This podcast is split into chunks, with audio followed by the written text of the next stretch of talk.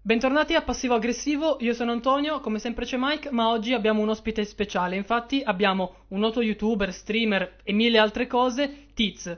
Tiz, presentati pure e dici un attimo chi sei, cosa fai e tutto quello che vuoi. Ok, ciao a tutti ragazzi, intanto grazie per l'invito, complimenti per il nome del podcast che mi piace molto. E, ehm, la presentazione già eh, l'hai dovuta un po' sintetizzare dicendo eh, mille altre cose perché effettivamente eh beh, noi ci siamo conosciuti perché eh, ho fatto video su YouTube e attualmente faccio anche streaming su Twitch, però come eh, sanno quelli che mi seguono, io ho anche eh, studiato in questi anni psicologia, sono arrivato a laurearmi e eh, da un annetto ormai sono affacciato alla professione e sto cercando di unire un po' questi due, questi due aspetti ehm, cioè cercare di eh, continuare a, ad affacciarmi al, diciamo, al, ai social, in particolare social connessi al video, allo streaming, e continuare a farlo però aggiungendoci anche delle discussioni psicologiche, degli argomenti più psicologici per poter ehm, avere un pubblico ecco, a cui parlare di eh, argomenti secondo me interessanti che interessano tutti con una prospettiva di uno che ha studiato psicologia, ecco, nonostante io non abbia eh, tantissimi anni di esperienza, però posso dare una visione nuova di alcune cose e, quindi mi fa piacere parlare di, di psicologia in um, podcast o in video eh, come, come in questo caso. Sì, anche perché è una tematica che prende tutti gli aspetti di quella che è la vita quotidiana, quindi diciamo che vederla da un altro punto di vista, se vogliamo anche più professionale, quindi con eh, teorie dietro, con degli studi, non semplicemente con quello che si vede, ma andando a scavare più nel profondo rispetto a quelle che sono le azioni e le conseguenze di quello che facciamo, pensiamo, immagino almeno. Che... Ma sì, guarda, ti dico, ehm, il, il, problema che colpisce alcuni psicologi, no? È che eh, comunicare poi è un'altra arte, nel senso che una persona può aver studiato molto la psicologia, può essere molto bravo ad ascoltare, a interpretare, a lavorare singolarmente con un paziente, però quando si deve comunicare, quindi eh, dalla lezione a un video, a una live, a un podcast, bisogna essere, eh, almeno eh, diciamo, improvvisarsi anche dei buoni comunicatori. Spesso quello che succede è che eh, gli psicologi tendono a non voler troppo svelarsi eh, in pubblico, quasi come se fosse una cosa negativa, quando secondo me questo lascia spazio a tantissime altre persone che parlano di argomenti psicologici senza averne eh, le competenze. Questo crea confusione nelle informazioni che vengono date ehm, su anche tematiche che eh, appassionano e interessano tantissime persone che vorrebbero saperne di più, no? anche in maniera eh, ingenua, senza andare troppo nel tecnico, però ci sono molte persone che sono interessate a saperne di più di psicologia e se gli psicologi rimangono chiusi nei loro studi, no? pensando che siano, siano le persone ad, ad, arrivare da loro a chiedere aiuto, eh, ci sarà poi spazio per tantissime altre interpretazioni che non hanno nessuna base scientifica. E mi viene in mente un'altra domanda. Um, secondo te Diciamo YouTube è nato più che altro per eh, un, uno scopo intrattenitivo, quindi eh, il pubblico delle, di coloro che fanno contenuti di intrattenimento, non so, parlo di gaming eh, sì. piuttosto che eccetera, ehm, è molto ampio. Invece quello di eh, contenuti più ehm, tecnici, mirati, ma non parlo solo di psicologia, per esempio divulgazione scientifica, eccetera secondo te può arrivare a raggiungere il pubblico eh, dell'intrattenimento oppure rimarrà sempre eh, più basso? Ma io credo che ormai YouTube sia una piattaforma che parla di qualsiasi contenuto. Ci sono persone che guardano molto eh, YouTube per, ehm, eh, per esempio, la musica o per i film e vogliono vedersi non solo il trailer ma anche la recensione di qualcuno. Ehm, ci sono secondo me tante persone, tante influenze, per esempio i viaggi, penso molte persone appassionate di viaggi seguono youtuber che fanno viaggi, quindi ehm, diciamo che il, la separazione informazione e intrattenimento, se viene tenuta così polarizzata, crea un problema perché sembra che l'informazione vada un po' nel noioso nel lezione e invece l'intrattenimento eh, va nel divertimento.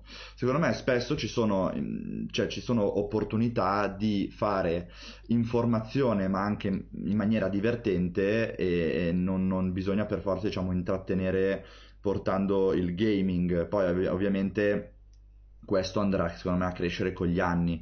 Quando è nato YouTube, YouTube era in mano a, soprattutto ai ragazzi e i ragazzi dopo aver fatto magari una intera giornata di studio vogliono vedersi video stupidi su YouTube, ma eh, man mano che si andrà avanti diventerà secondo me una, una, una vetrina per qualsiasi argomento, poi ovviamente va impacchettato in un certo modo.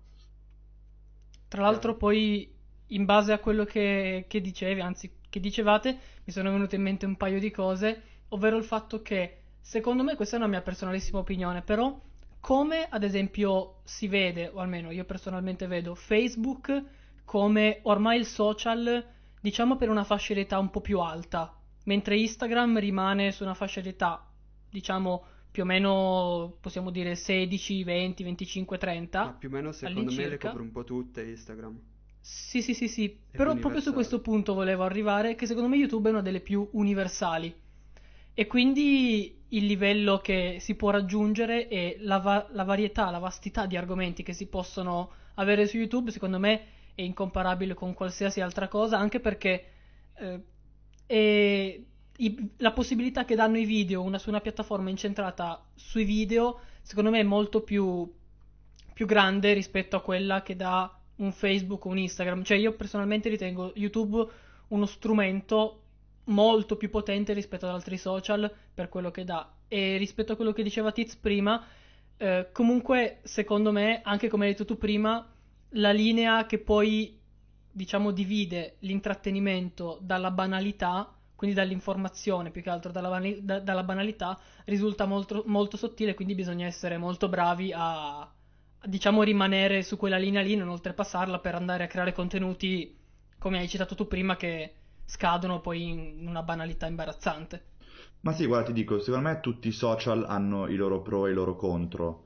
E sono d'accordo con te che secondo me YouTube rimane eh, quello più universale perché alla fine è in forma video è una sorta di Google in forma video no? ormai è diventato quindi tu eh, se vai a cercare informazioni scritte scrivi su Google se vai a cercare eh, video che ti spiegano qualsiasi cosa li cerchi su, su YouTube il, il, difetto di YouTube appunto dicevo ogni social ha i suoi, i suoi difetti quello di YouTube è che fa, secondo me, ancora troppo eh, il titolo e la copertina, no? E allora quando si è entrati un po' nel loop del clickbait, secondo me i contenuti hanno incominciato ad appiattirsi perché eh, come in tutte, in tutte, le nuove cose quando, all'inizio sperimenti quindi magari butti fuori un video non lo monti neanche metti un titolo non so in, in minuscolo e, e, poi dopo capisci che devi metterlo in maiuscolo con i punti esclamativi con la copertina con la facciona di qualcuno. E, allora sai bisogna stare attenti lì quando eh, si cura troppo la forma di vedere se c'è anche il contenuto dietro dietro e per la vastità di eh, opzioni che ci sono in una piattaforma come YouTube, spesso uno per ottimizzare il tempo eh, va sui, sui, click veloci, no? invece di stare ad ascoltare qualcuno e quindi... Ma il, guarda, questo c'è ovunque, basta pensare alla musica, eh, se tu vai ad ascoltarti mh, un, una canzone, non so, di Michael Jackson, ma anche per dire già solo di Justin Timberlake, che quindi stiamo su 10-15 anni fa, le canzoni duravano anche 5-6 minuti, mentre ora durano massimo 3 e negli album c'erano 20 brani, ora ce ne sono 8, quindi eh, si va sempre di più su un, um, su un diciamo, appiattire il tempo a una, un, quasi a una fotografia in modo che è istantaneo e, e, e deve chiamarti o non chiamarti l'attenzione. No, questo è un po', secondo me, il difetto di, di YouTube, che però rispetto ad altre piattaforme eh, punta magari di più su ecco, argomenti rispetto a magari Instagram che punta molto di più sull'immagine e, e Facebook che punta di più sulla rete di amicizie, cioè ognuno ha il suo punto forte e, e poi ovviamente c'è il suo difetto. Eh, mi sorge una domanda. Secondo te, eh, da quello che hai detto, quindi la soglia dell'attenzione si sta abbassando sempre di più? E ti faccio altre due domande di seguito. La La prima è... Eh sì, perché le voglio fare subito. Dai, La prima è... Questo, mh, questo fenomeno è collegato secondo te al successo di TikTok? Nel senso che guardi un video che dura pochissimo, ne puoi scorrere tantissimi e questo intrattiene sempre di più? E la seconda è questo, sempre questo fenomeno, influisce anche sui podcast che durano tanto eh, e quindi la gente non è attratta nel vederli?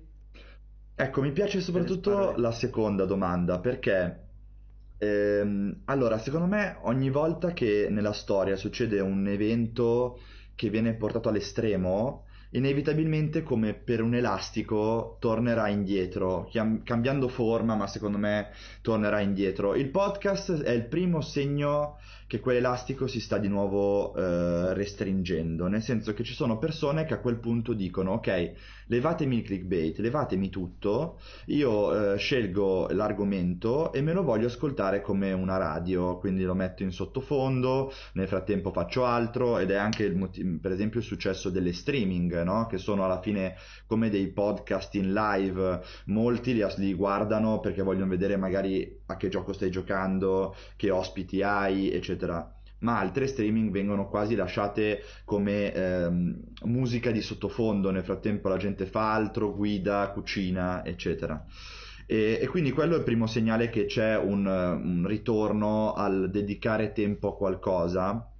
Ma perché sta succedendo? Perché eh, o iniziamo a eh, guardare, a, diciamo, a scorrere foto eh, come, come si faceva zapping in TV, quindi eh, improvvisamente hai 500 canali e per vederli tutti in una sera eh, alle 9 ti siedi sul divano, inizi a fare zapping, alle 10 hai finito di fare zapping e vai a dormire, non hai visto niente. Allora il ritorno è quello di dire no, mh, prendo del tempo per approfondire un argomento singolo e lo faccio tramite un podcast. E quello secondo me è un bel tentativo dell'essere umano quando è bombardato da informazioni, dice è inutile che io riempio la testa di questi pezzettini, fammi concentrare su un argomento solo. E, rispetto alla prima domanda, in realtà secondo me il processo sta avvenendo già da prima della comparsa di TikTok. E io, cioè nel senso io sono eh, del 93 e eh, posso dire di eh, essere nato con eh, l'ultimo tallone del piede ancora nel vecchio mondo e poi crescendo sono entrato nel nuovo mondo, per cui ehm, ho ricordi di quando ero molto piccolo, eh, di ancora sistemi di comunicazione vecchio stile e quindi ho visto comunque crescendo tutto questo processo di velocizzazione. E secondo me, molto precedente a TikTok, è partito già dai giornali, che dopo un po' hanno incominciato a mettere addirittura il tempo necessario per leggere un articolo di giornale. Cioè, per questo articolo avrei bisogno di 5 minuti, per questo do 10. E questo già faceva capire quanto le persone ormai non leggessero più i giornali cartacei, leggessero solo i titoli. E poi eh, arrivano le riviste che vogliono mettere solo le foto e allora inizi a sfogliare le riviste e poi appunto stessa cosa. E secondo me è parallela questa cioè va, va a braccetto questa evoluzione con l'aumento di stimoli. Cioè più stimoli hai e meno tempo eh, utilizzerai per ciascuno stimolo. Cioè se io devo ehm, non so se io devo rispondere a 10 messaggi insieme su WhatsApp ci saranno messaggi che addirittura non leggo, messaggi che apro e non rispondo, messaggi che rispondo con ok. Se invece me ne arriva uno solo, può essere anche che mi metto a chattare mezz'ora con quella persona che mi ha scritto su WhatsApp. Quindi secondo me è, una- è un processo naturale che fa il nostro cervello per ottimizzare il tempo necessario per eh, dedicare attenzione a delle informazioni, no? E quindi poi devi, devi eh, for- sforzarti tu e prendere una decisione tu e dire ok, non aspetto che mi bombardino di informazioni, vado a cercarmi un podcast e quello secondo me è il primo tentativo di tornare un po' indietro a dedicarsi del tempo. Tra l'altro poi una delle cose che mi piace del podcast è che ascoltandolo magari su Spotify, comunque non su YouTube, si va totalmente ad eliminare quella che è l'immagine, rimane esclusivamente il contenuto, poiché non hai il video, hai solamente l'audio, solamente il contenuto, quello che c'è dentro, nulla di esteriorità o di vista. L'unica cosa che rimane è il titolo, ma serve perché bisogna far capire. Però è un, concetto che mi ha, uno di quelli che mi ha spinto a, a iniziare un podcast, a farlo partire perché è un elemento che secondo me è veramente importante rispetto a tutte le considerazioni, secondo me giustissime, che hai fatto su quello che è il tempo di oggi. Sono d'accordo, se, eh, il podcast solo ascoltato ha qualcosa che ci rimanda a molto indietro nella nostra, nella nostra memoria, perché ehm, sembra un po' di sentirsi raccontare una storia. E, e quindi tu hai nelle orecchie comunque, eh, se, se, usi le cuffie, se no vabbè, eh, comunque in una fonte di, di, di audio vicina al tuo orecchio, eh, hai delle voci che ti parlano, che ti stanno raccontando in maniera approfondita di qualche argomento e tu hai comunque le mani e lo sguardo libere eh, per eh, immaginarti e dare un'immagine, dare un volto, eh, a dare un colore alle voci che stai sentendo. Quindi eh, si entra quasi un po' come nella differenza tra film e libro, no? Che molti dicono no, il film non ha reso quanto il libro, ma perché? Perché probabilmente mentre si stavano leggendo il libro si erano immaginati altri volti, altri paesaggi, altri, altri eventi e il podcast secondo me può creare una cosa simile, che tu ascolti e nel frattempo immagini, nel frattempo ricordi esperienze tue, nel frattempo rifletti e non hai una chat davanti, non hai una sezione commenti, non hai una sezione mi piace, non sto chiedendo al mio ascoltatore di esprimere un giudizio, di dire la sua, di sfogarsi, di essere impulsivo, gli sto fornendo delle informazioni e delle immagini mentali con cui lui può giocare. Quindi questa è una cosa molto affascinante del podcast, secondo me. Ok, mi è venuta in mente una domanda un po' strana, però mi va di fartela. Eh, in pratica sto leggendo un libro in cui si parla ehm, degli insegnanti, no? Quando eh, vedono i propri alunni eh, si fanno un, nella propria testa, pur non conoscendoli, un'idea di questi. Per dirti, vedo un alunno, uno un po' più bello, che mi piace di più esteticamente, uno che mi piace di meno, e inconsciamente tenderò a magari mh, portare più attenzione su quello che mi piace di più esteticamente, piuttosto che eh, quello di una classe sociale più alta, eccetera. Tutto questo inconsciamente. Beh, questo è ehm, sicuramente vero. esatto. Sì. E secondo te, e quindi tenderà a dargli magari anche dei voti più alti, ma se non questo comunque delle attenzioni in più. Secondo te può essere riconducibile al fatto di aprire un video, vedere, non so, una qualità non tanto alta, oppure una faccia che non mi piace, per dirti, e quindi nonostante eh, non abbia ascoltato il contenuto chiudere il video e lasciar perdere. E invece nel podcast senza appunto vedere ehm, ascoltare il contenuto magari mi piace e me lo ascolto tutto sì, però guarda, anche ascoltandoti il podcast, inconsciamente farai lo stesso procedimento. È una cosa che non, non, non ne puoi scappare a meno che non, non, ti sforzi di prestarne attenzione. Cioè, il nostro cervello funziona così, tutto quello che noi facciamo in maniera automatica, senza, ehm, diciamo, controllarlo, cioè tutto quello, tutto quello che lasciamo fare al nostro cervello, senza metterci una regia dietro, ehm, continuerà a, a, produrre delle conseguenze. Se tu invece ti ci metti sotto e vuoi rifletterci, vuoi, non so, prendere una decisione in maniera cosciente, che richiede però pazienza, tempo, accettazione, allora alcuni processi li puoi comunque moderare.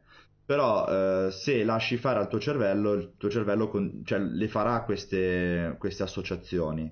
Quello che tu dici, per esempio, in psicologia viene chiamato effetto alone, che la cosa affascinante che ne parla, in realtà è una delle prime cose che si studiano al liceo classico quando fai greco, che c'è kalos kai agazzos, cioè bello quindi valoroso, quindi bravo, come se eh, gli eroi dovessero essere eh, belli per il fatto che venivano raccontati come valorosi. E quindi è una cosa che è proprio eh, evoluzionisticamente nella nostra natura e lo facciamo quotidianamente, inconsciamente come hai detto tu eh, giustamente, scusatemi tutti i, mente, e, ehm, però eh, anche se il podcast ascolti solo la voce, ehm, se la voce ti piace, se ehm, l'argomento di cui si sta parlando ti piace, se il, diciamo, il tono, l'intonazione, eh, la cadenza e il contenuto di quello che sto dicendo piace, la persona probabilmente mi immaginerà eh, in maniera eh, più positiva. E questo succede. E, e solo che col video, come dicevi tu, succede all'inverso. Io prima guardo e quindi già mi faccio un'idea e quello mi condizionerà. Con la voce invece è la voce che condiziona, ma non hai un volto, quindi te lo puoi comunque creare tu. Ok, ma eh, quindi tutto questo è anche riconducibile a quello che dicevamo prima, ovvero del titolo e della copertina. È sempre da questo fenomeno che si deriva questo, questo comportamento. Sì, noi cerchiamo indizi, ok? Cerchiamo indizi per costruirci già delle, mm, delle cose più ampie. Cioè, noi eh, tramite alcuni indizi, ma noi lo facciamo senza accorgerci, lo facciamo sempre.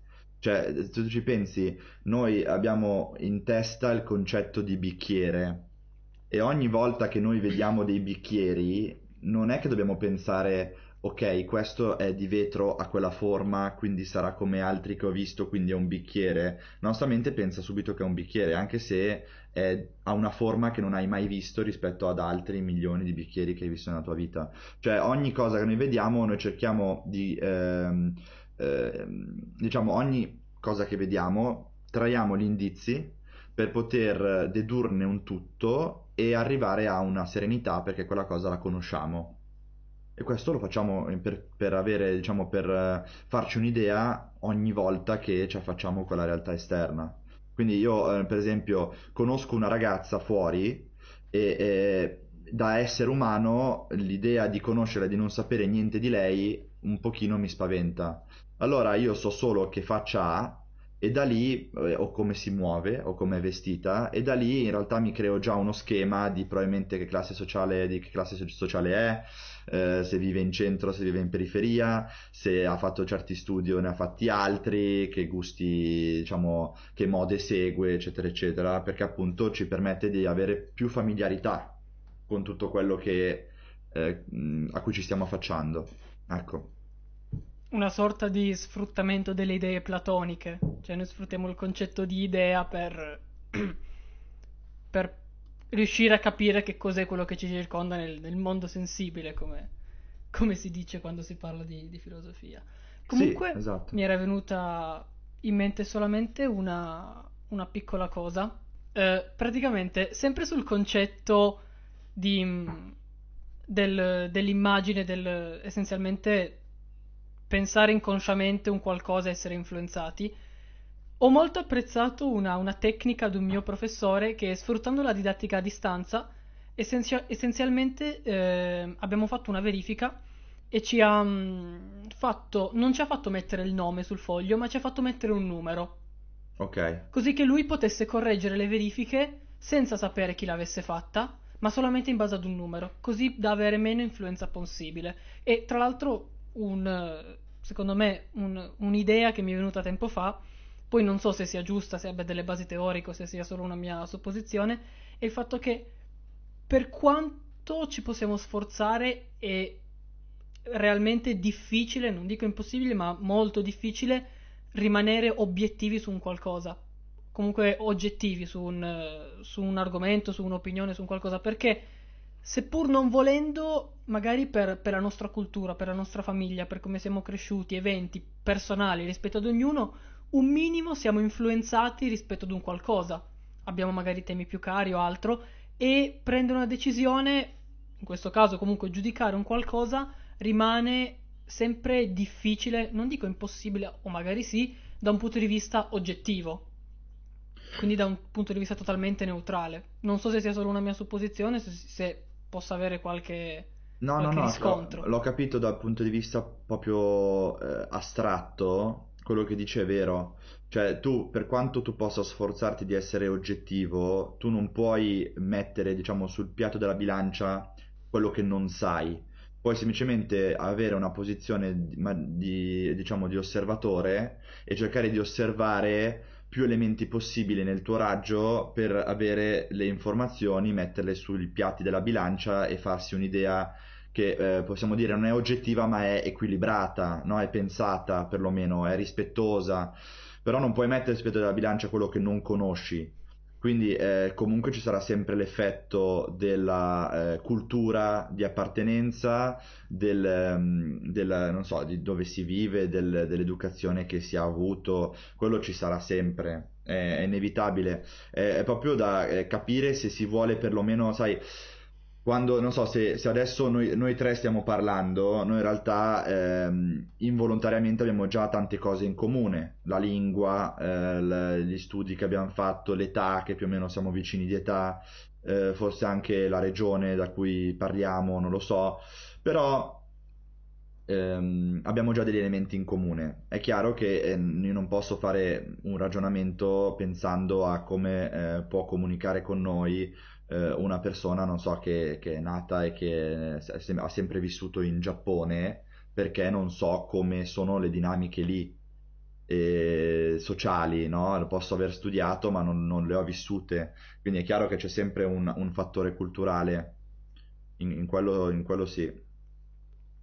Sì, sì, assolutamente. E tra l'altro, adesso proprio cambiando drasticamente argomento, eh, Diciamo che tempo fa era partita una discussione, eh, diciamo una discussione ovviamente non in modo negativo, ma semplicemente un ragionamento eh, tra me e Michael ancora prima che iniziasse il podcast. Anzi, è, uno, è stato uno dei primi input da cui è, è partito il podcast. E sì, sì.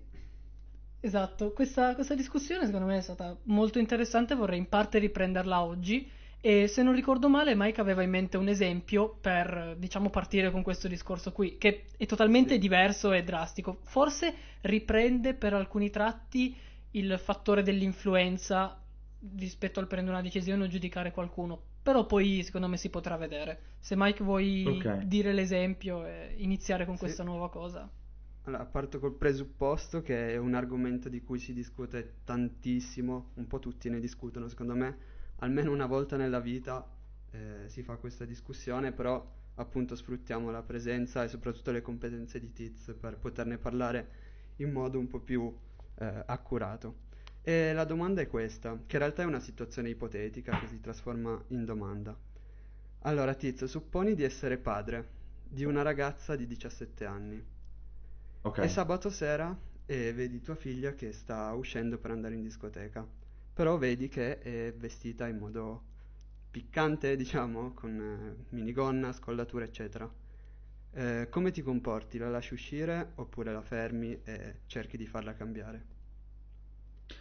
Allora, questa, sai perché eh, mi, mi, mi, piace come domanda? Perché eh, stimola in me molte riflessioni, collegandoci anche a quello che avevamo detto prima. Allora, adesso io cercherò, non potrò essere oggettivo al 100%, perché sarò influenzato da, eh, dal fatto che ehm, so quali sono le aspettative sociali, ho un'idea in testa, un'immagine di che cosa vuol dire essere padre, ma in realtà è costruita vedendo come mio padre si comportava con me, eccetera, eccetera. Ok, però cerco di essere equilibrato, cerchiamo di mettere tutte le cose sul piatto della bilancia.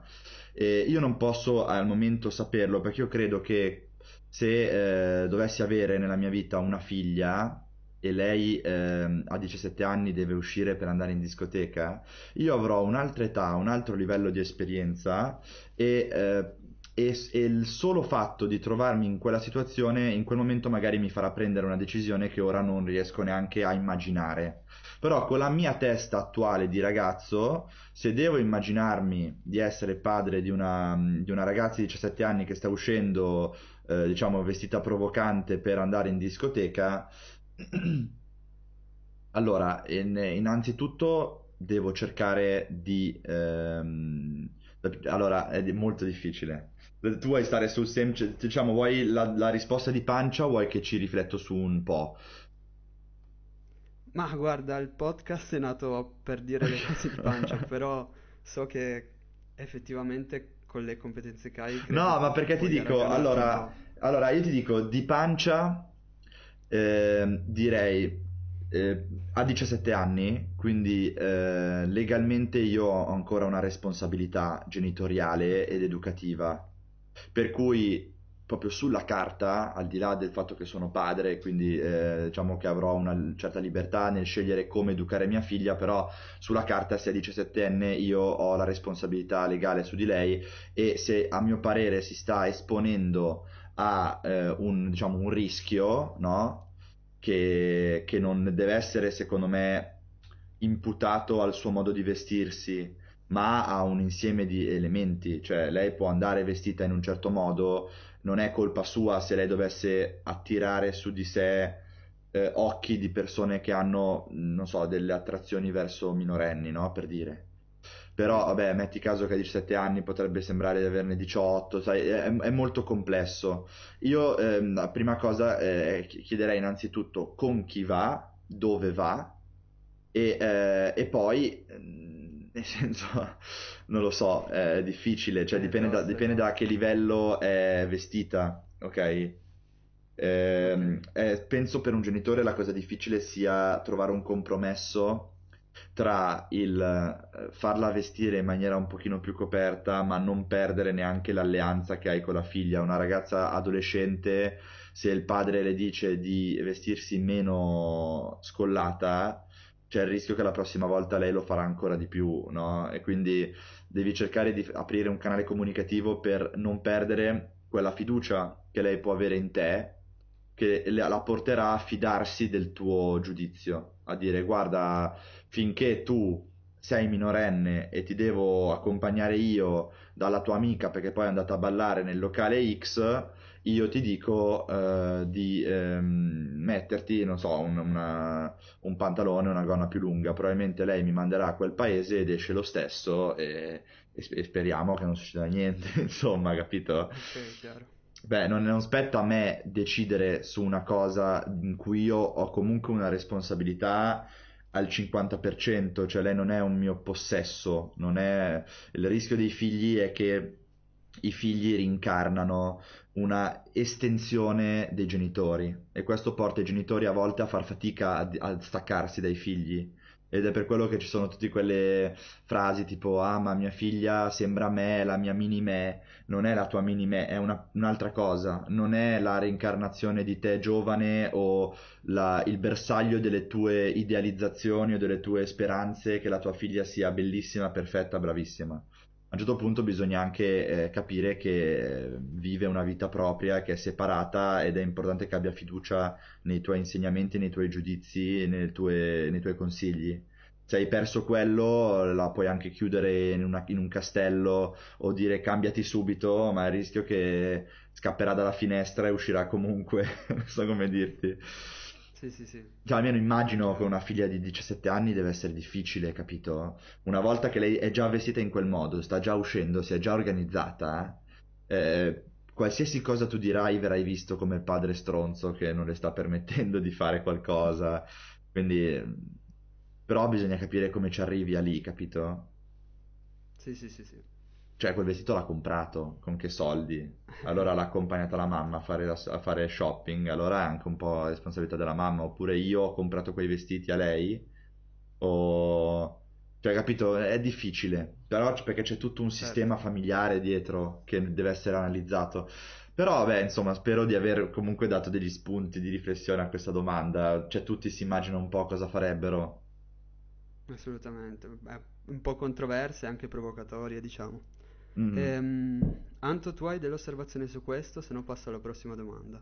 No, guarda, allora a me era venuta in mente proprio una cosa su una considerazione che aveva fatto Tiz. Tra l'altro Vai. mi è piaciuto veramente tanto il fatto di non limitarsi solamente a, a, diciamo, alla risposta, tra virgolette, ma andare a prendere in considerazione tutti magari i fattori che possono aver portato a quella situazione e come essi possano influenzare quella decisione.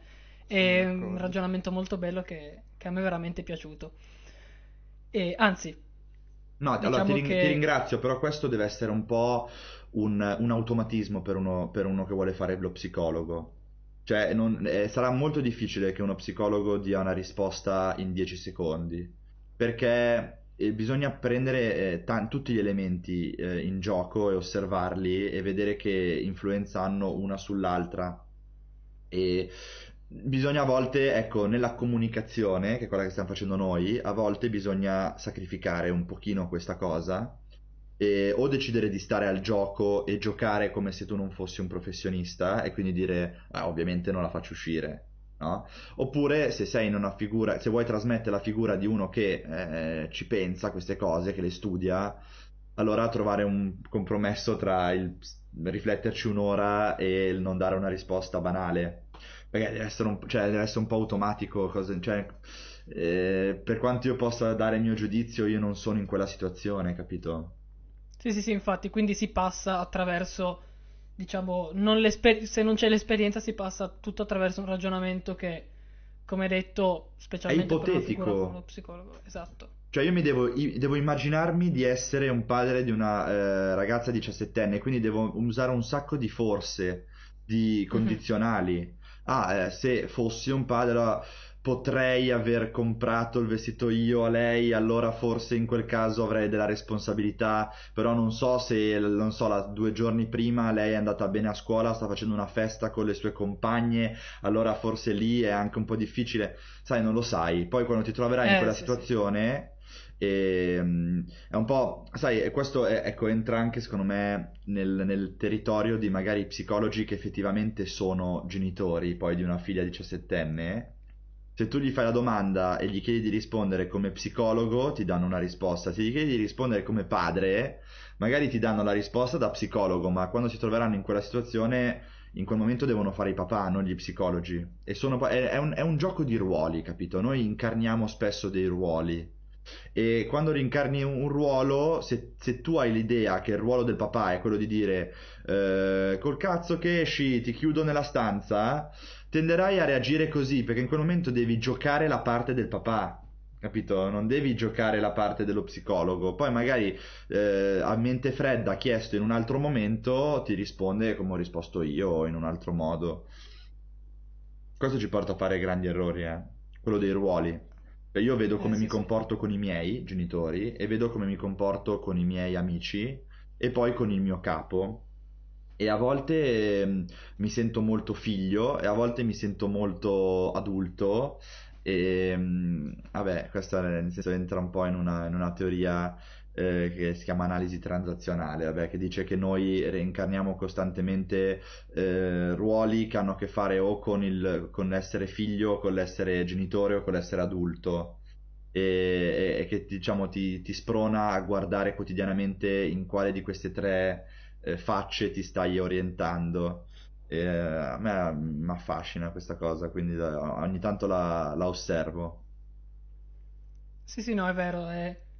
Concordo sul fatto che mm, sinceramente non la conoscevo, è una teoria veramente interessante perché alla fine è vero.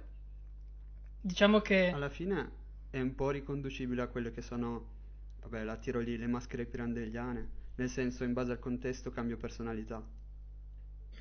Sì, sì, diciamo che ha un po' a che fare con, eh, sì, il secondo me il gioco di ruoli della società e il fatto che comunque noi abbiamo tante diverse, tanti diversi sé eh, sulla base della eh, persona che abbiamo davanti, ma anche il ruolo che stiamo ricoprendo, tutti gli appellativi che noi ci diamo, cioè, mhm. sai, spesso Mm, non so come dire, finché tu ti senti studente ti comporterai in un modo diverso con gli adulti. Io, io allora, a me piace osservarmi, no? Cercare, e, e, io ho notato, per esempio, come è cambiato il mio rapporto con i professori, eh, finché, dal, cioè fino all'ultimo giorno, prima della laurea, c'era quel rapporto, anche se non lo volevo, inconsciamente c'era quel rapporto di studente-professore.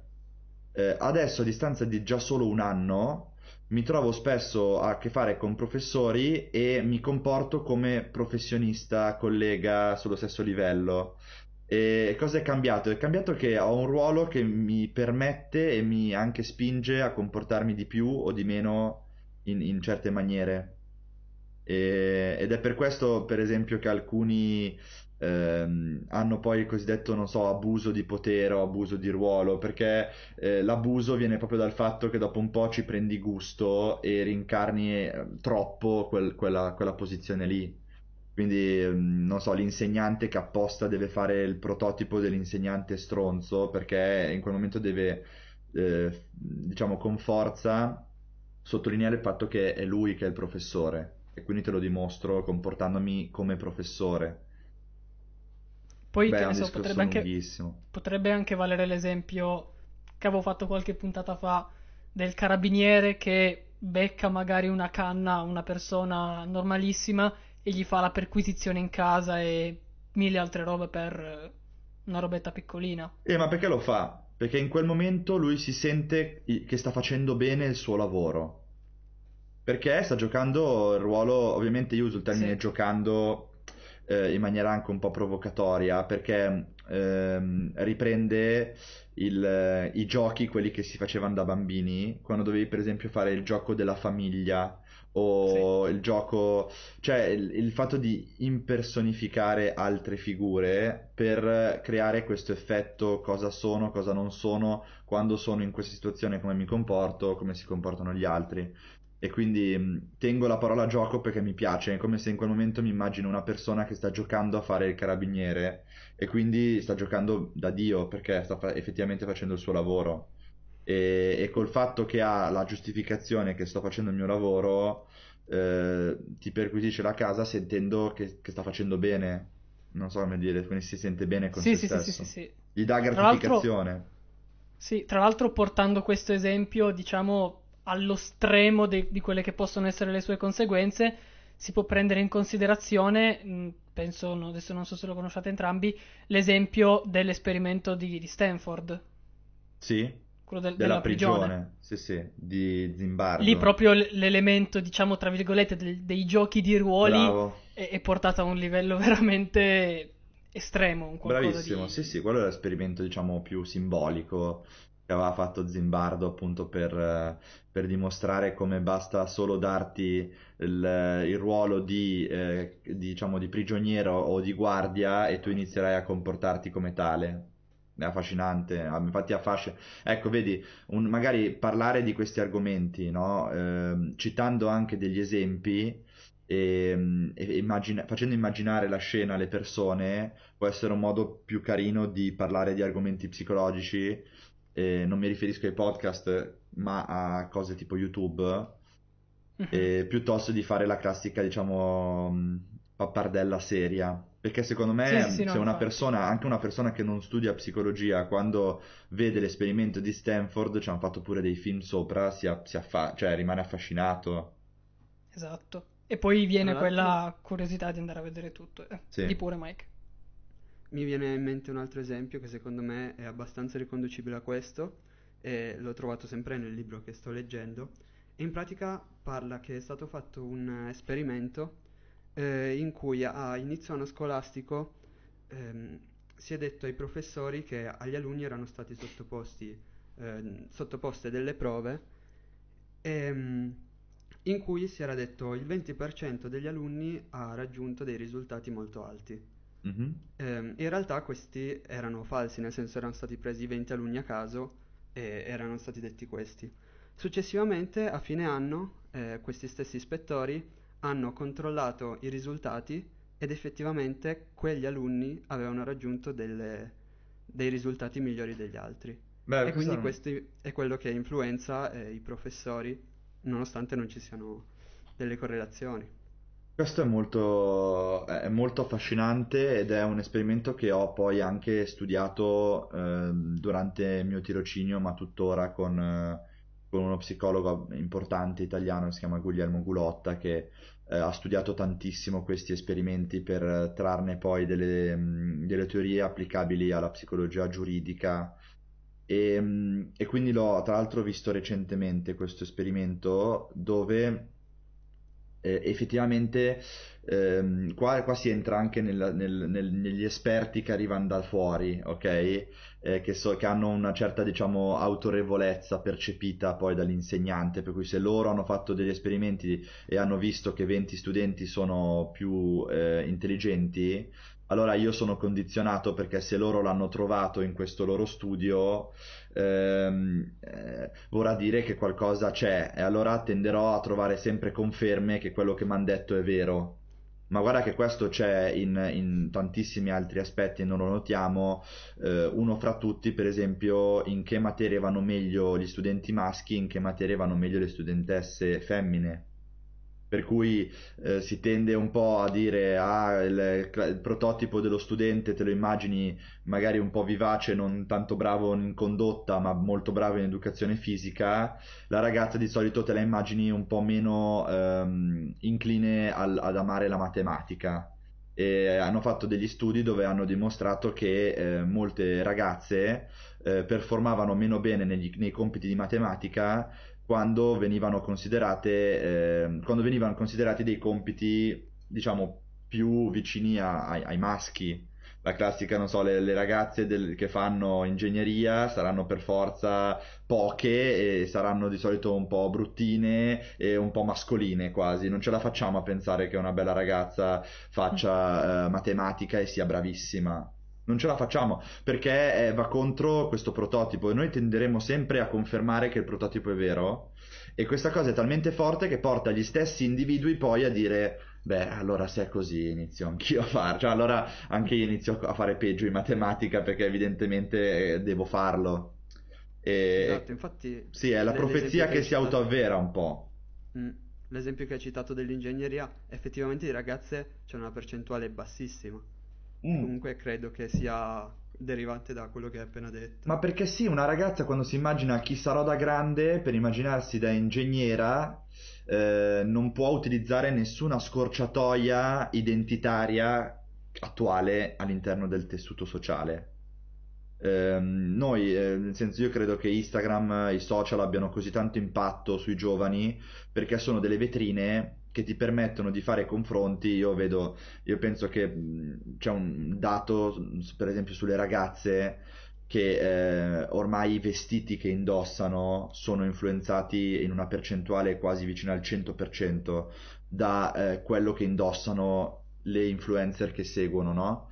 E l'esempio dei vestiti è molto pratico, è molto tangibile, noi adesso lo possiamo traspo- diciamo, mh, non, so come dire, trasferire, ecco, sulla personalità, l'identità, che sono concetti più astratti, e eh, noteremo la stessa cosa, che noi eh, ci facciamo influenzare molto da queste scorciatoie e, e, e per noi dover, dover diciamo, convincersi in un periodo di vita in cui l'identità non è ancora così stabile che noi vogliamo fare una cosa che va contro tutte queste scorciatoie è, un, è un'operazione molto difficile da fare.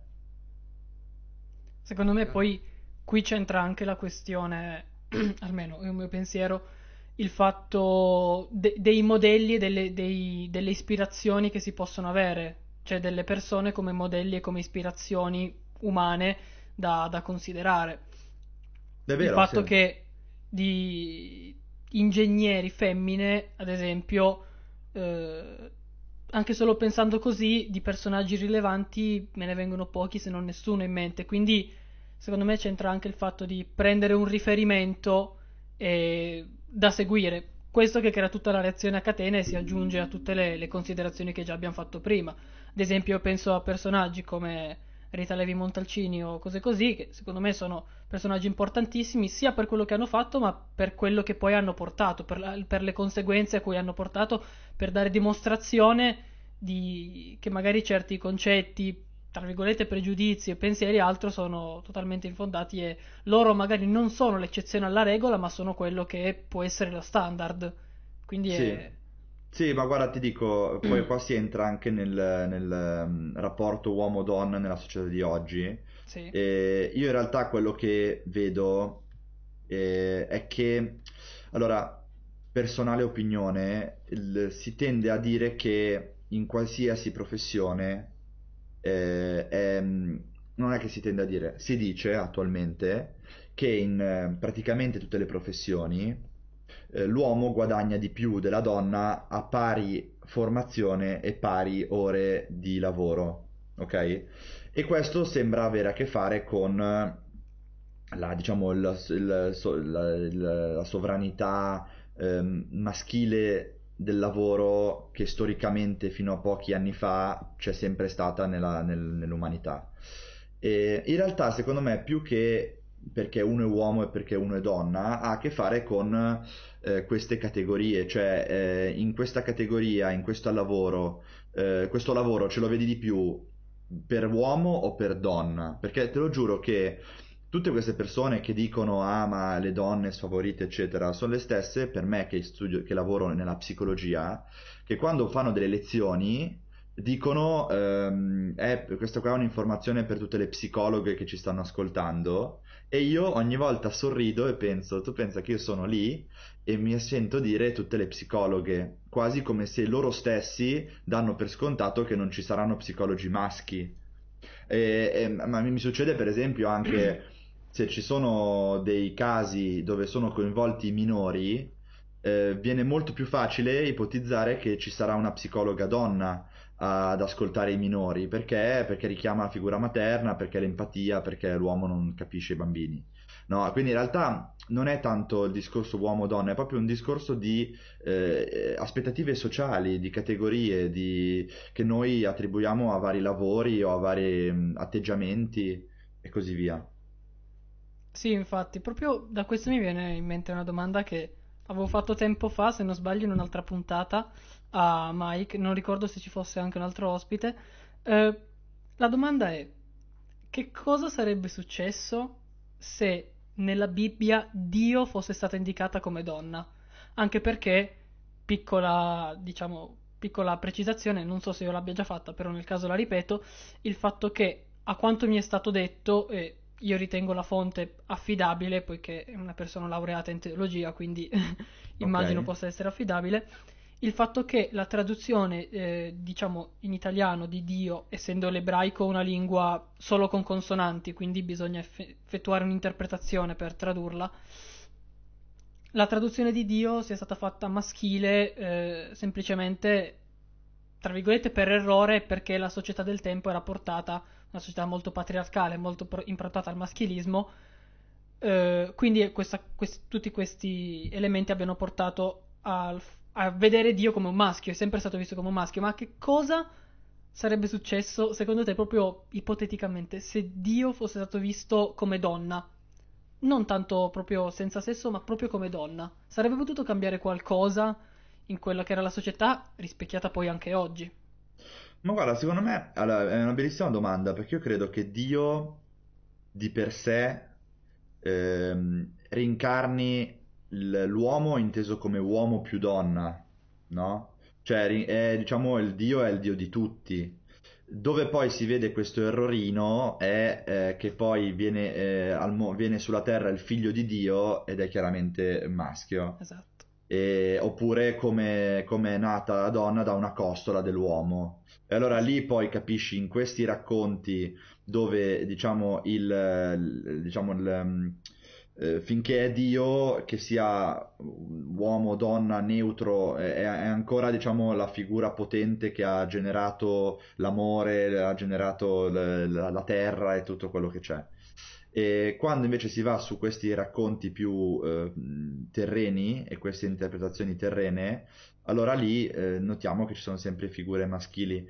Ehm, cosa sarebbe potuto succedere? Allora, secondo me, eh, dal momento che, però questo vedi, tu, eh, tu, mi è piaciuto che tu hai fatto un, che tu mi hai, mi hai raccontato che questa, questa storia te l'aveva detta un laureato in teologia, ok?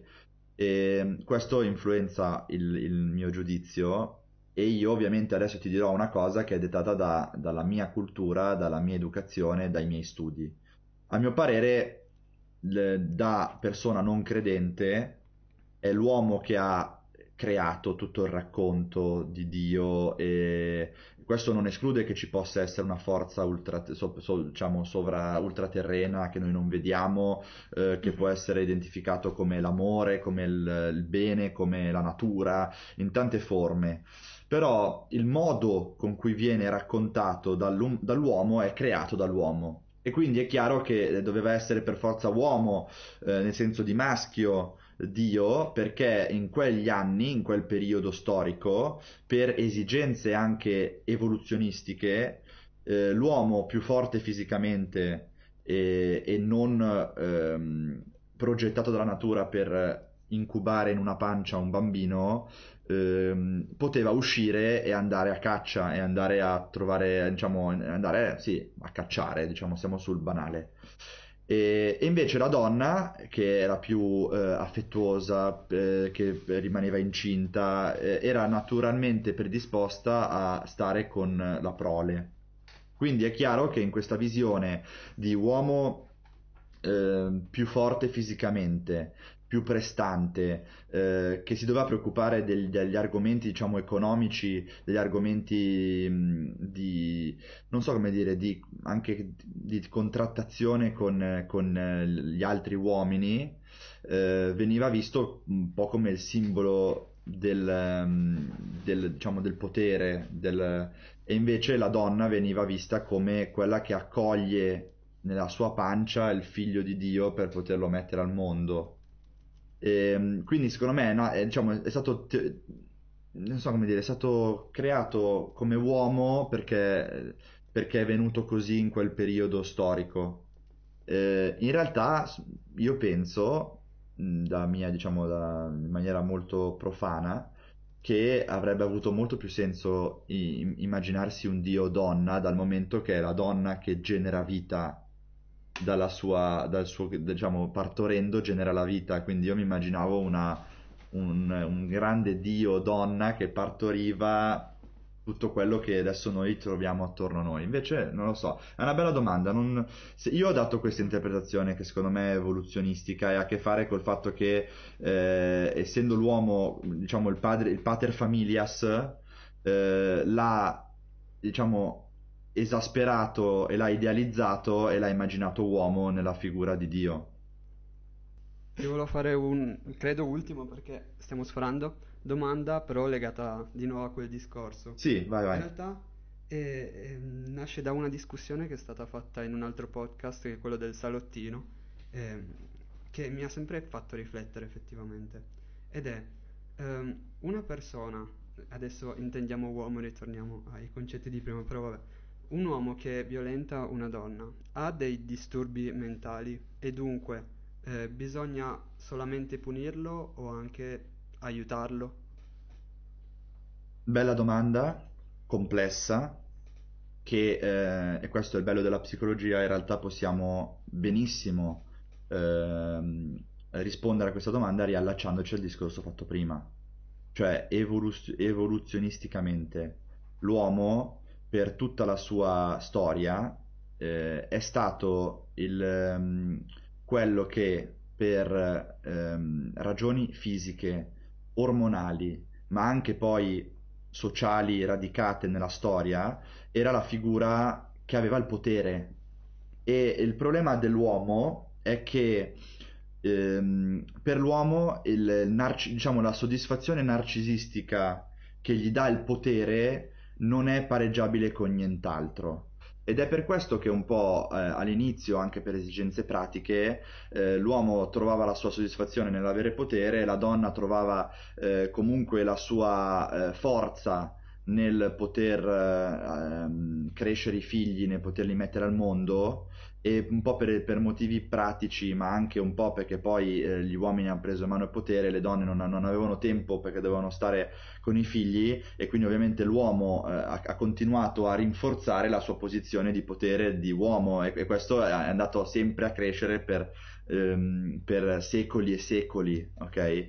E questo secondo me ci porta ancora oggi a, al fatto che la donna oggi, grazie per fortuna, a eh, degli sforzi che vengono fatti per, ehm, per eh, rendere i diritti eh, sociali e del lavoro equivalenti per uomo e donna, la donna oggi si trova in questa, diciamo, anche mh, piacevole esperienza di poter eh, anche affacciarsi eh, al lavoro, alla carriera, eh, alcune donne scelgono liberamente di fare figli più tardi o di non farli o di farli prima per potersi poi dedicare alla carriera. E quindi le donne oggi hanno questa, questa, diciamo, questa doppia scelta che le espone a un, grandi difficoltà organizzative ma anche grandi opportunità di potersi sia concentrare come madri, ma anche volendo eh, di concentrarsi come professioniste e, e ricercare eh, questa soddisfazione narcisistica anche nel, nell'avere una carica, un, un ruolo nella società di maggiore potere. Okay? E l'uomo non a caso in questo periodo storico si trova in una profonda crisi perché, perché l'uomo invece anche, non, può, non, potrà mai imparare a fare figli e, quindi, e, quindi, rimarrà sempre una, una figura che trae soddisfazione da, eh, dal, dal, dal, successo, dal, dal, lavoro, dal guadagno, dall'impegno, eh, anche non so, il, il, il, fatto che l'uomo è maggiormente competitivo di solito della donna su tematiche maggiormente fisiche, sportive, eh, l'uomo tende a guardare molto eh, cosa posso studiare per fare più soldi, più carriera e, e non so, e se la mia squadra di calcio vince stasera o no perché i ragazzi ragazzi devono dare il massimo. questo se, se, noi ci facciamo, adesso ovviamente un po' ridendoci su, però questa è, è, come, è come il maschio trae soddisfazione narcisistica, ok? Allora, dopo aver fatto questo piccolo eh, ombrello introduttivo, che piccolo assolutamente non era, era un ombrellone gigante che però serviva a collegare due argomenti che sembravano sconnessi, ora addentriamoci nella tematica del, eh, dello stupro. Allora, lo stupro è molto complesso, ok? Perché la prima cosa è la confusione violenza e sessualità. Allora, bisogna capire se lo stupro avviene perché c'è un desiderio sessuale che viene negato o se è ehm, maggiormente incentrato sul, sul diciamo, voler esercitare fisicamente una violenza. Bisogna capire quanto è violenza, quanto era una pulsione sessuale malata che si è trasformata in violenza. In tutti e due i casi è una persona che va sicuramente punita, ma va anche eh, seguita poi psichiatricamente e psicologicamente. Perché? Perché innanzitutto ehm, arrivare a eh, violare la libertà decisionale di qualcun altro da punto di vista legale è gravissimo, ok? E il fatto che una persona sia arrivata a farlo eh, ti porta a credere che qualche problema ce l'abbia, noi non, non, dobbiamo immaginarci. Allora, bisogna sempre guardare caso per caso, bisogna capire se una persona, non so, eh, sul suo computer ha miliardi di eh, contenuti pedopornografici allora arriva a compiere uno stupro, oppure se la cosa è avvenuta eh, sotto effetto di sostanze. Cioè, è molto complesso, bisogna guardare caso per caso, però tendenzialmente noi possiamo dire che questo, questa, diciamo, propensione eh, per uomo maschio forte adulto verso ragazzina piccola indifesa giovane credo che sia una ehm, conseguenza patologica di questa natura nostra per cui l'uomo preferisce essere in una posizione di potere fisico, economico e di età e di, e di decisione e la donna viene un po' vista come eh, quella un po' cucciola indifesa che se sei buono le dai protezione, le dai amore, ma se sei cattivo eh, puoi fare del male perché diventa un po' come se fosse l'oggetto della, del, tuo, del, del, tuo, potere. E il fatto che ci siano persone che eh, vedono una, la, la, donna in generale, ma soprattutto una ragazza giovane mh, come un oggetto sul quale poter eh, esercitare il proprio potere, controllo e pulsioni è sicuramente segno di un, una problematica psichica che c'è sotto e che però va sempre studiata nel rapporto con la cultura eh? perché ci sono popolazioni dove magari si fa perché così bisogna fare. E allora lì bisognerebbe entrare in un altro ragionamento. Okay, certo. Con la nostra cultura attuale, oggi, secondo me è un'osservazione che, che va fatta in questo modo. Eh, spiegare, cioè il fatto che io abbia spiegato prima come funziona il narcisismo dell'uomo, della donna, eccetera, che sia chiaro, non è per giustificare, è per spiegare una cosa che sembra incomprensibile questo non toglie che alcune persone eh, riescono a maturare, riescono a trovare soddisfazione sessuale, narcisistica, di potere in modo sano. Invece arrivare a doversi comportare in questo modo non è sano, capite? Cioè, non possiamo togliere alcune pulsioni che noi abbiamo, alcuni desideri che noi abbiamo, alcune fantasie che noi abbiamo. Però possiamo eh, sicuramente imparare a conoscerle ed educare per fare in modo che non vengano messe in pratica, riconoscere quali pensieri nella nostra mente sono giusti e quali sono no, sbagliati. Ecco. Certo. Se questo Certo, argomento che noi stiamo trattando viene ascoltato da una ragazza, ci potrebbe dare degli spunti interessanti. Se lo ascoltasse una madre, ci potrebbe dare ancora più cose. Se, pote- se lo sentisse una madre che ha avuto, che ha una figlia che ha subito nella sua vita eh, violenza sessuale o uno stupro, eh, ci saprebbe dire tantissime altre cose. Magari si offenderebbe per alcune cose che abbiamo detto, magari eh, può, non so, rivivere l'evento e starci molto male. Quindi eh, bisogna vedere un po' a chi arriva e a chi ascolta il discorso, no? Ed è per questo che si cerca di parlare in maniera così attenta, perché la paura è quella di poter ferire qualcuno o di poter semplificare, cioè di poter essere troppo banali su argomenti così delicati. Però io ho cercato di eh, spiegare come ovviamente da psicologo per qualcuno magari sembrerà inconcepibile comunque anche dopo averlo spiegato, però come inconsciamente noi ci portiamo dietro delle fantasie, ok? Che hanno a che fare con, ehm, con la nostra storia, ehm, diciamo, evoluzionistica, ma anche con, ehm, diciamo, il nostro corpo, il nostro sistema anche di ormoni, eh, la nostra forza fisica, cioè tutti questi elementi portano un po' a queste fantasie di forza e di successo per l'uomo che in alcuni casi possono venire messe in atto quando c'è quella fantasia sessuale e c'è il desiderio di avere di fronte una ragazza indifesa che accetta, che subisce e che deve stare zitta, capito?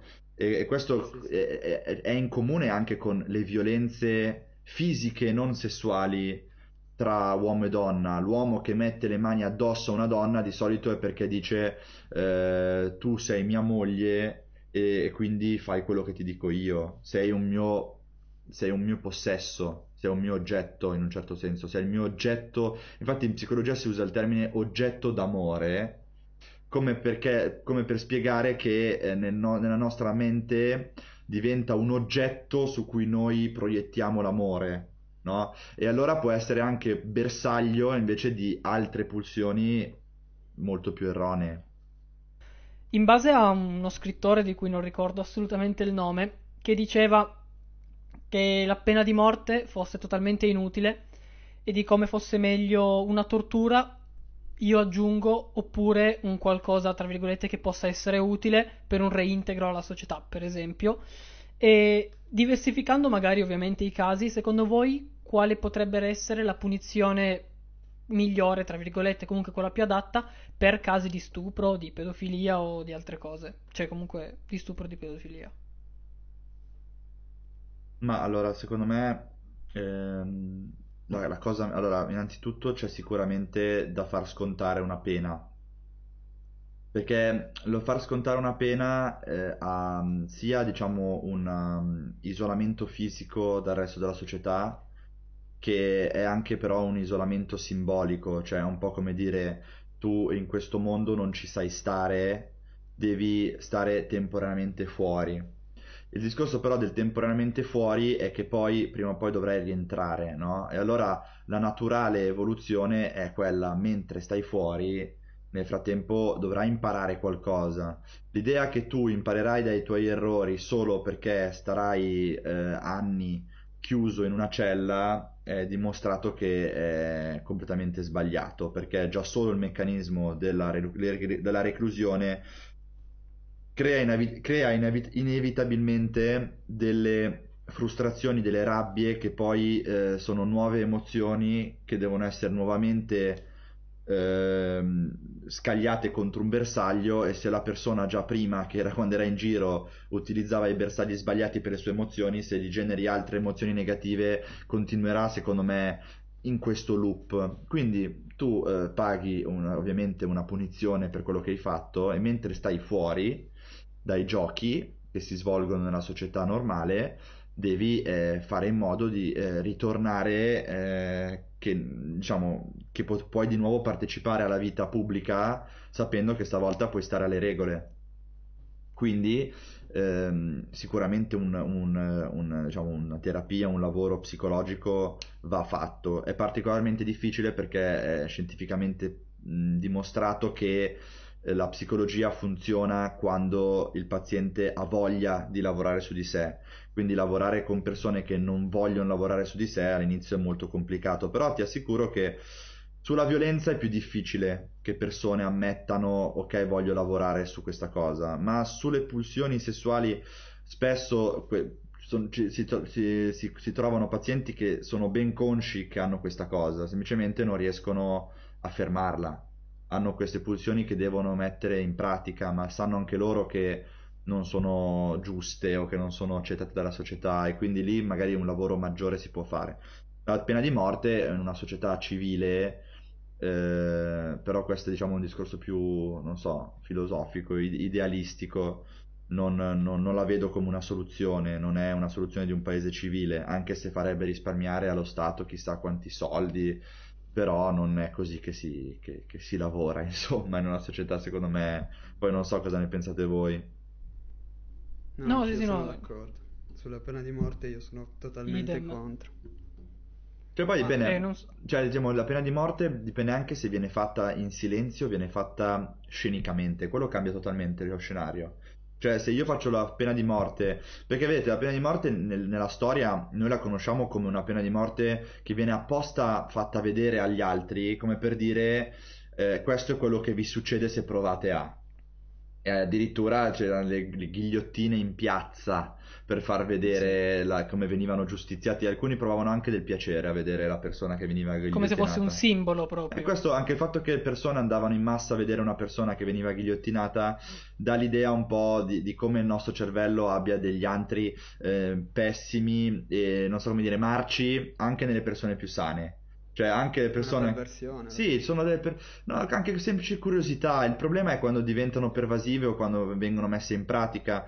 Ma se tutti noi abbiamo comunque un certo fascino per, per i, eh, gli horror eh, o per um, i porno o, eh, o per le, appunto l'andare in piazza a vedere le, mm, la ghigliottina, vuol dire che tutti noi abbiamo un pochino delle fantasie, delle perversioni, eh, delle curiosità in questi ambiti questo non ci deve spaventare, ci deve far dire ok, nella nostra mente ci sono, ci, cioè, ci sono diciamo gli ingredienti per creare una bellissima ricetta o una ricetta velenosa. Bisogna solo decidere come metterli insieme questi ingredienti e se è uscito fuori invece una, una, diciamo un, una qualcosa di avvelenato, cercare di, di, di rimetterlo a posto per quanto possibile. Comunque, eh, la cosa ho, ho volutamente eh, fatto poche domande a voi per tenere fede alla natura del podcast e quindi non sapere praticamente nulla di, di, di, di, non so, di quanti anni avete, cosa studiate, però ho sentito qualche citazione alla filosofia, a alcuni libri che probabilmente state leggendo, quindi vi sento appassionati, è una cosa che mi, che mi piace. Se beh, devo beh, dirti, a me ha fatto piacere. super super super piacere averti perché abbiamo trattato dei temi che non sono per nulla banali, anzi sono abbastanza delicati e che troppo spesso vengono trattati in modo banale, cioè in contesti e da persone che... Eh, e che forse neanche noi saremmo riusciti a trattare in questo modo non avendone le, le competenze.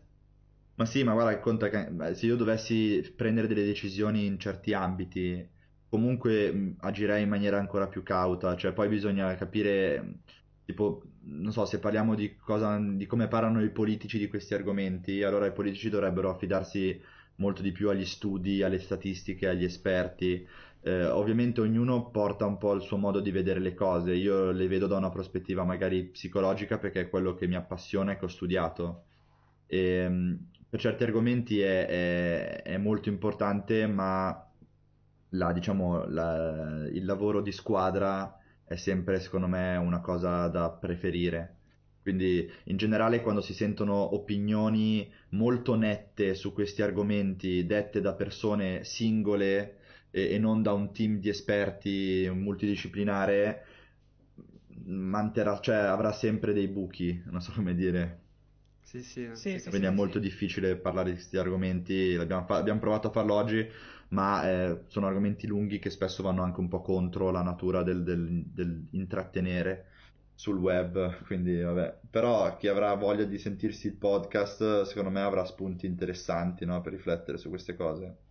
Sì, sì. Anzi, ne approfittiamo proprio per invitare persone che magari abbiano un'opinione, un- un'idea, un qualcosa, una considerazione a contattarci, a scriverci, anche andare sui social di Tiz per parlare con lui. Noi lasceremo tutti i contatti possibili e immaginabili perché di certo spunti e considerazioni ne possono uscire Sì. a manetta da qui. Quindi vi invitiamo proprio a fare questo perché è bello che le persone abbiano una propria opinione e che, che questa venga detta. Certo, Che poi certo, può anche essere contraria o diversa, tanto riguadagnato perché si può generare una discussione. Ottimo, è vero, è vero, è vero. Sì, grazie. Io mh, alla fine ho un canale YouTube dedicato alla psicologia e quello può anche ispirare altre, mh, altre opinioni. E Instagram lo uso un po' di meno, però insomma, si, si può anche aprire un dialogo su queste cose affascinante che parta da, non so, da persone qualunque, ecco, cioè da persone, non so, comuni, ecco, non so come dirlo. Da, da Sì, sì, sì, persone, sì. cioè che parta in maniera così, diciamo, spontanea. Bene, bene. Direi che per oggi siamo bene che a posto, abbiamo affrontato tantissimi argomenti, svariato come piace a noi fare. Eh, di nuovo rinnovo i miei ringraziamenti a Tiz per essere stato qui con noi perché ha portato veramente tantissimo contenuto, tantissima qualità, tantissime conoscenze che secondo, mo- secondo noi possono essere importanti per far arrivare un, un concetto, un pensiero corretto alle persone senza mala informazione e così che tutti possano appunto capire certi concetti che magari possono essere complicati e av- avere una propria opinione, comunque partire da una base solida e ben formata. Quindi di nuovo grazie Tiz per, per essere stato con noi e nulla, ci vediamo Ok. alla prossima puntata. No, grazie a voi, grazie mille per avermi invitato. Mi fate sentire un po' troppo professore, però diciamo che in generale è stato questo unirci noi tre, parlare di certi argomenti che poi porta a, eh, a spunti per riflettere. La, la cosa bella è proprio a trovare spunti per riflettere su certi argomenti, perché se non ci rifletti tu, ti diranno altri come dovrai rifletterci su, capito? E quindi questo deve essere un po' lo scopo quando si parla di certi argomenti. Per cui grazie mille di avermi invitato, grazie per, diciamo, il- il ruolo che mi date, no? L'importanza che mi date, mi fa molto piacere. Grazie mille a te e ci vediamo Grazie a alla prossima.